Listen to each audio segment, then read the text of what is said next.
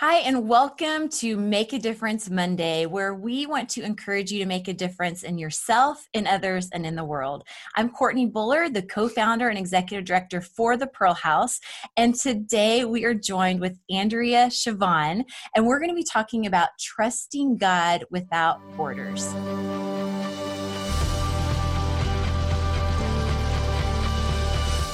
Andrea, welcome. I am so excited that you are here today. I've been looking forward to this for a really long time. So Aww. Welcome. Thank you. It's so fun to be here with you and get to be a part of these Make a Difference Mondays. I've really enjoyed watching all the ones you've gotten um, put up so far. Y'all are doing such a great job and had such neat people on here. They're super encouraging. So thanks for including me. Absolutely. Well, I have to tell you that are those of you that are watching and listening to this, Andrea and I, we don't, we haven't known each other that long, um, just from seventh grade. Um, and seventh grade. And since we're twenty-nine, see, that's not very long, right? It's not very long. I mean, we don't go back that far. And so I just, I love that our friendship just continues to grow, and so thankful for you. And Andrea, I'd love for you just to share and just with all of us a little bit about yourself. Sure. I grew up in Oklahoma City, and I met and married the one and only Phil Chavanne uh, in two thousand six. And we have two daughters, nine and eleven. Actually, she'll be twelve by the time this airs. She will want me to say twelve. Um, and I have been either part-time or more recently full-time homeschooling those two girls uh, since pre-K. So I divide my time Uh, between homeschooling days and helping my husband with our uh, family business, um, running our family ranch and the other guest ranches that we uh, manage. We offer vacation rental, family reunions, church retreats, some weddings here and there, things like that. Um, and then, as you mentioned, uh, women's ministry. So um, we love to travel. We love to spend time together on the property and um, live our little small town life.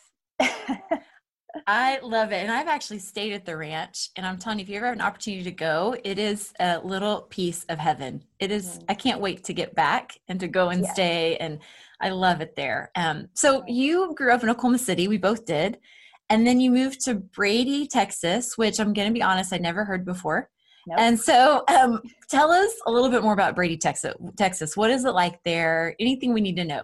Brady is the heart of Texas, the geographical center of Texas, and we're a town of about five thousand people, so pretty small town, um, especially compared to what I was used to growing up in Oklahoma City of around, what is it, a million? Um, so this was not much bigger than our high school, and so that was a bit of a challenge. Um, rural area, uh, a lot of the small town values that um, are typical that you, you know, maybe hear about with small towns, the good and a little bit of the ugly sometimes too. But um, yeah, so it was, it was quite a change moving um, from Oklahoma City to Brady, Texas. So I'm curious, did you do much nego- negotiating with God before you moved to Brady, Texas? Um, and just like maybe share how you were able to trust God in that move. Well, I didn't do a whole lot of negotiating because I think ignorance is bliss. And so Um, I didn't know a whole lot of what I was getting into before I got into it. I was super excited about marriage and ministry with my husband and a new adventure with him. So it was, you know, a little later down the road when, you know, life kind of hits and you realize, oh, wow, I am really far away from all my people, my family, my friends that have, you know, raised me, supported me all these years, and um, I'm out here alone, essentially, um, having to start over. And so um, it it wasn't, I didn't do any of the negotiating up front. It was the Lord help, you know, once we were about a year into it.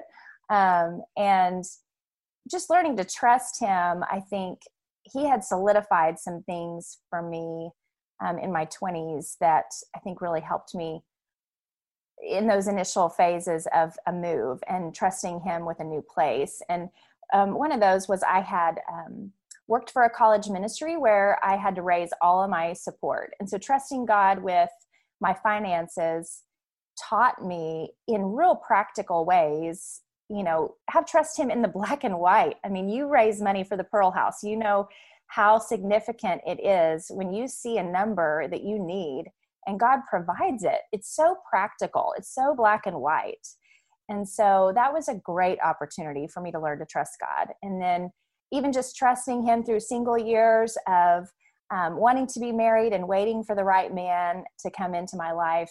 Um, those were ways that I had already learned um, to trust him. And so, you know, walking with the Lord and um, learning to trust him is just part of the journey. And every season of life, we get to step a little bit deeper into that. And so I had seen him provide. Um, and so I knew I could trust him, although it was challenging. Um, I knew I could trust him to provide friends, to provide, um, you know, just the, the lifestyle here that I could step into. Um, so the, the history, my history with the Lord is what gave me the ability to, to trust him and seeing his faithfulness. And I've seen that in your life. It's hard to trust someone you don't know. And so I think that is so good and so important to point out, um, and just to, and, and to encourage all of us of just spending time. The more you spend time with someone, the more you're going to know them.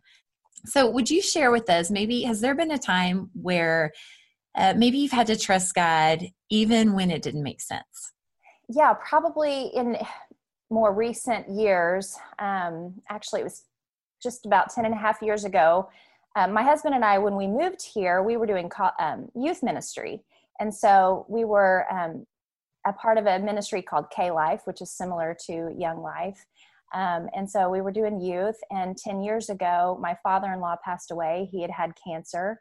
And when he passed away, our family ranch became a real question as to whether or not we could keep it or if we were going to have to sell the place.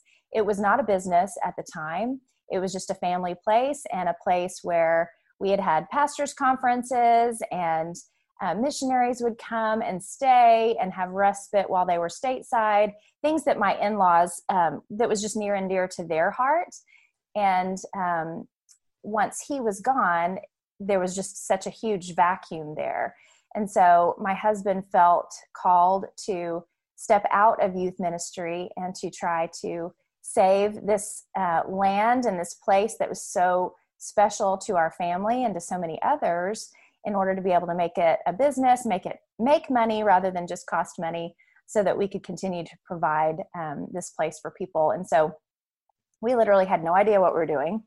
We had had a, you know, a lifetime of ministry work. My husband's an English major. I was broadcast journalism major. Now we're running a business, you know, like we had no idea what we're doing. We did not have um, savings to fall back on.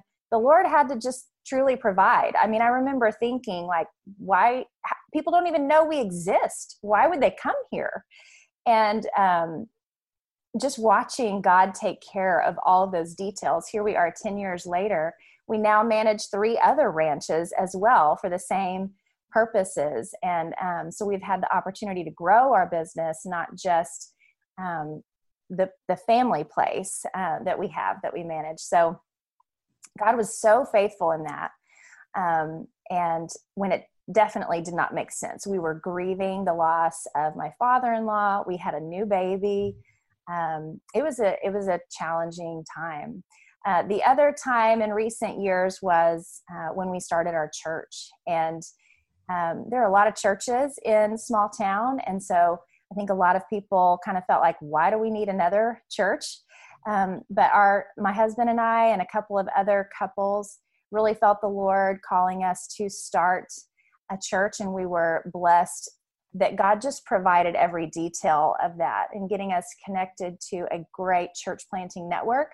We're part of the Acts twenty-nine network, and got to send our pastor to Redeemer Lubbock to get trained and then come back here. And we have um, a gospel-centered church that is so needed in this community. We it wasn't like we need one healthy church in this town. We need lots of healthy churches um, in every town, so that the gospel can go forth to all of the people. And um, so that's been such a blessing to see what God's done in our church through the years, um, through this property, and how those two things kind of get to come together at times. We host our Um, annual baptism here at our ranch. We have a river that runs through our property. And so we baptize our people um, in the river. Good old fashioned way, just like Jesus did it. That's it's amazing. Best, it's, it's our best event all year. We absolutely love the baptism bash. So God's just been good to provide in both of those ways, um, in way it, for those two opportunities that were huge, um, business and church. I mean, that's one hundred percent of our life, you know, outside of our family and our relationship with Him. So it's been fun. I have loved watching you, and I've seen this just in your life, Andrea, where, um, I mean, we've known each other for quite a while. And so I've seen how you have trust, you, you're able to trust God in such a way that is very inspiring. And I mean, I've seen you even just when you graduated college and you, you had a job and the degree that you went to college for, and God was calling you to do ministry full time. And like, how, how would you pay for things? How, I mean, you shared that about being on staff at the college, but like trusting Him and stepping out in faith. And now, you know, and trusting Him of going across the border of Oklahoma into Texas, right. And, you know, and trusting Him in that, and, and just every step of the way, like I've seen that. And I hope people hear that and um, are inspired by that. So I would love for you to share, um, maybe just tell others that when maybe they're struggling to see God in the situations they find themselves in, what would you tell them? What kind of piece of advice would you give? When I think about trusting God without borders, um, I'm just reminded that we're the only ones that have borders. God never did have borders, right? He, He existed before time and space. And so he he is always outside borders. Um, it's us that have such a hard time seeing from that eternal perspective and from that big picture perspective. And so we often, in the middle of the fog of whatever the challenge is or whatever the struggle is in life, we can't see past the end of our nose. Me, that's me. I'll just speak for myself. Um, it is really hard to see past the here and now, and to, um, we don't know the end of our story, right? We don't know the future. And so I guess what I would say is to look for God's faithfulness, because that's my favorite characteristic of God is His faithfulness. He's the same yesterday, today, and tomorrow. He is so incredibly consistent when we are so incredibly inconsistent and unfaithful. And um, throughout His word, you can see His faithfulness to His people, to His promises. And then when you look back in your own life through different seasons, you can see His faithfulness. And so um, I think when you're in the middle of the fog, in the middle of the hardship, um, we wonder, is this the end? You know, and we kind of panic. Um, but God, God knows the end of our story. He knows the end of that season. He knows the end of that trial or whatever it is. Um, and so to be able to just focus in on His past faithfulness, I think is what enables us to carry on. I was, um, Psalm thirty-seven, uh, verses three and five is what the Lord gave me when we moved out to the ranch, and it's trust in the Lord and do good, dwell in the land and cultivate faithfulness. And when I was looking at that, I was thinking cultivate faithfulness. Like that makes me think of, oh, I'm going to like work on my faithfulness to God. And when I looked up the word um, cultivate, it means to, um, it means to feed securely, feed securely on His faithfulness. So it really was not at all about me being faithful to God. It's about resting in His faithfulness to me. And that flip is like, oh, I, it's not about me working and getting it right, you know, or working on growing my faithfulness to Him. I just get to sit and rest in His faithfulness to me. And that's incredible because He is so faithful uh, when I am not. And um, so I, I just love thinking about His faithfulness and His goodness to us um, throughout time, throughout history, and knowing that He's going to be faithful to the end. He always is. I kind of just want to sit and marinate in that for a little bit. Cultivate a, in His faithfulness. Yeah, that's right. It's so good. I love that. I love it. And Andrea, thank you so much for blessing us today. And um, I would love for you to share, how can people find you? Well, I'm not super social on the socials, but I do have Facebook and I think I have Instagram. Um, probably the best way you can follow uh, our our ranch website, Um, Selah, that's S E L A H, Selah Springs Ranch dot net is our personal family uh, ranch. And then we also have texas family reunions dot com, and that's where you can kind of see all of the properties that we manage, and you can email me there um, and check out more about our business there. I love it. And it truly is a magical place. And so, Andrea, thank you again for being here. And thank you for all that have, are watching and listening. And I pray that today that you are blessed um, and that we will be able to trust God in a fresh and new way today. So let's take all that we've learned today and let's go and make a difference. Thank you for listening to Make a Difference Monday. If you would like to learn more about how you can make a difference, visit the pearl house dot org.